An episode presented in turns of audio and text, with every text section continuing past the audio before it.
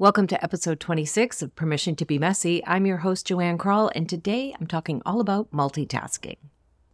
Before I go into the actual title here, Multitasking Gets a Bad Rep, I want to mention that I have been multitasking probably since the day I could speak. When I look back to the, my earliest memories, I can see myself fluttering around doing different things. And I can tell you, at age 56, it hasn't harmed me Sure. Are there times when um, my focus is a little bit off? Yes. But overall, I don't think that I would have accomplished so much in my life if I wasn't a multitasker. So, first, what is multitasking? The actual official definition is the performance of more than one task at a time. So, technically, when people talk about multitasking, they're really not even talking about multitasking because we're not performing the same task at the same time unless we're, say, driving and having a conversation, or driving and listening to music, walking and listening to a podcast, eating while watching TV. So I looked back to see when the term multitasking was first used, and it was first used the year I was born, 1966. And it was obviously referring to computers because computers can actually multitask. And it was in a magazine called Datamation. When reading all about multitasking, different articles saying how horrible it is for us, how it damages our relationships, or it affects our memories, it affects our health, it hinders our creativity, lowers our job satisfaction, and I could go on and on with all the things that they say it does to us. I didn't resonate with most of it. In fact, for myself, when I am working on something I have to switch to another task often in order to spark my creativity. If I'm working on a project for too long, my head starts to spin. And yes, you can take breaks and you can set up all that focus time and things like that. But really, when I'm working on one thing for so long, I get bored. I can feel really drained if I'm just sitting there focusing and focusing on one task. So, switching tasks helps my brain. And people will say, but the time between tasks, you're wasting time and you're not being as productive. And if you go back a few episodes, you'll see me dropping productive and productivity from my language. It's actually not true. Because to be honest, if I wasn't switching the tasks, if I wasn't going to another task, or if I wasn't checking my phone, or if I wasn't doing I don't know what else, I would be getting up and I would be going to look for food, or I would be sitting there daydreaming. Like if cell phones didn't exist and computers didn't exist, I'd be off doing something else because that feels healthy for my brain. So, yeah, it may take me more time when I get back to the project to get back in the flow. And I'm, there may be wasted time. And I'm using air quotes because for me, that isn't wasted time. It's actually given my brain a break.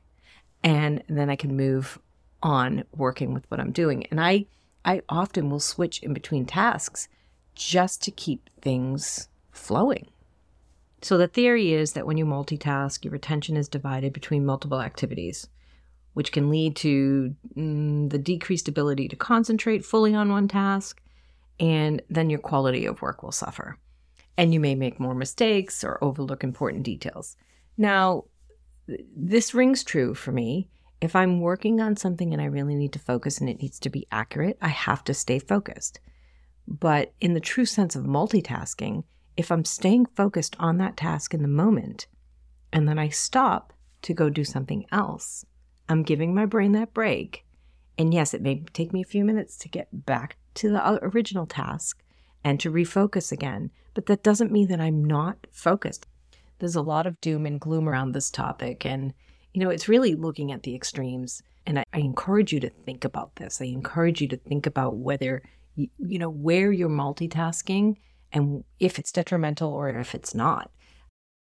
I came upon a lot of studies that I actually didn't take the time to read yet, but I will read into them because I find it fascinating. Because I'm wondering if these studies were done like in a controlled environment where they're asking somebody to take a test and then switch and do something and go back, which isn't really real world experience.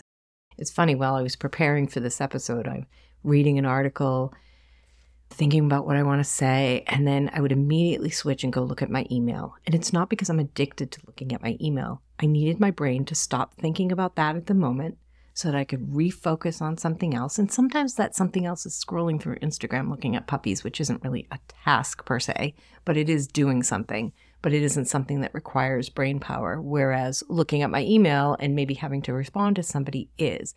But if I sat and I researched for an hour straight, I just would be in complete overwhelm. In fact, sometimes two or three minutes is too much for my brain. So, yes, sometimes multitasking is detrimental. There are situations where people are doing too many things at once and their brain can't handle it. So, in that case, it is ineffective. Some people can't have distractions, they simply can't. Now, overcoming those is a whole nother story, and I'll talk about that in a future episode. I'm going to touch on it a little bit in a minute, but just like the overall things that I've seen. But some people value distraction, like myself. Well, I should let me back up there. I don't value just outside distractions. I don't like it when I'm interrupted by other people. But if my own brain is interrupting me, it's okay. I think that distinction is definitely something to be made. So technically, none of us are really multitasking unless we're doing those things that have been labeled by someone as background tasking, listening to music while cleaning and things like that. I encourage you to think about where you might be multitasking. Maybe you still need to multitask, but maybe you need to stretch out the time.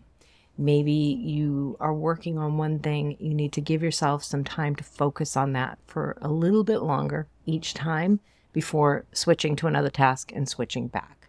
When you're never really truly focusing on either task, that's really when the issues come in of making errors, not making any progress, because I'm not going to use that productivity word anymore, but really not moving forward and making progress because you're not really focusing on any one given thing. But if you're somebody who can focus, switch, and then refocus, to me, if that's not affecting the quality of your work and what you want to get done, I think it's okay yeah, things might take you a little bit longer, but is that wrong? Who determined how fast things need to get done?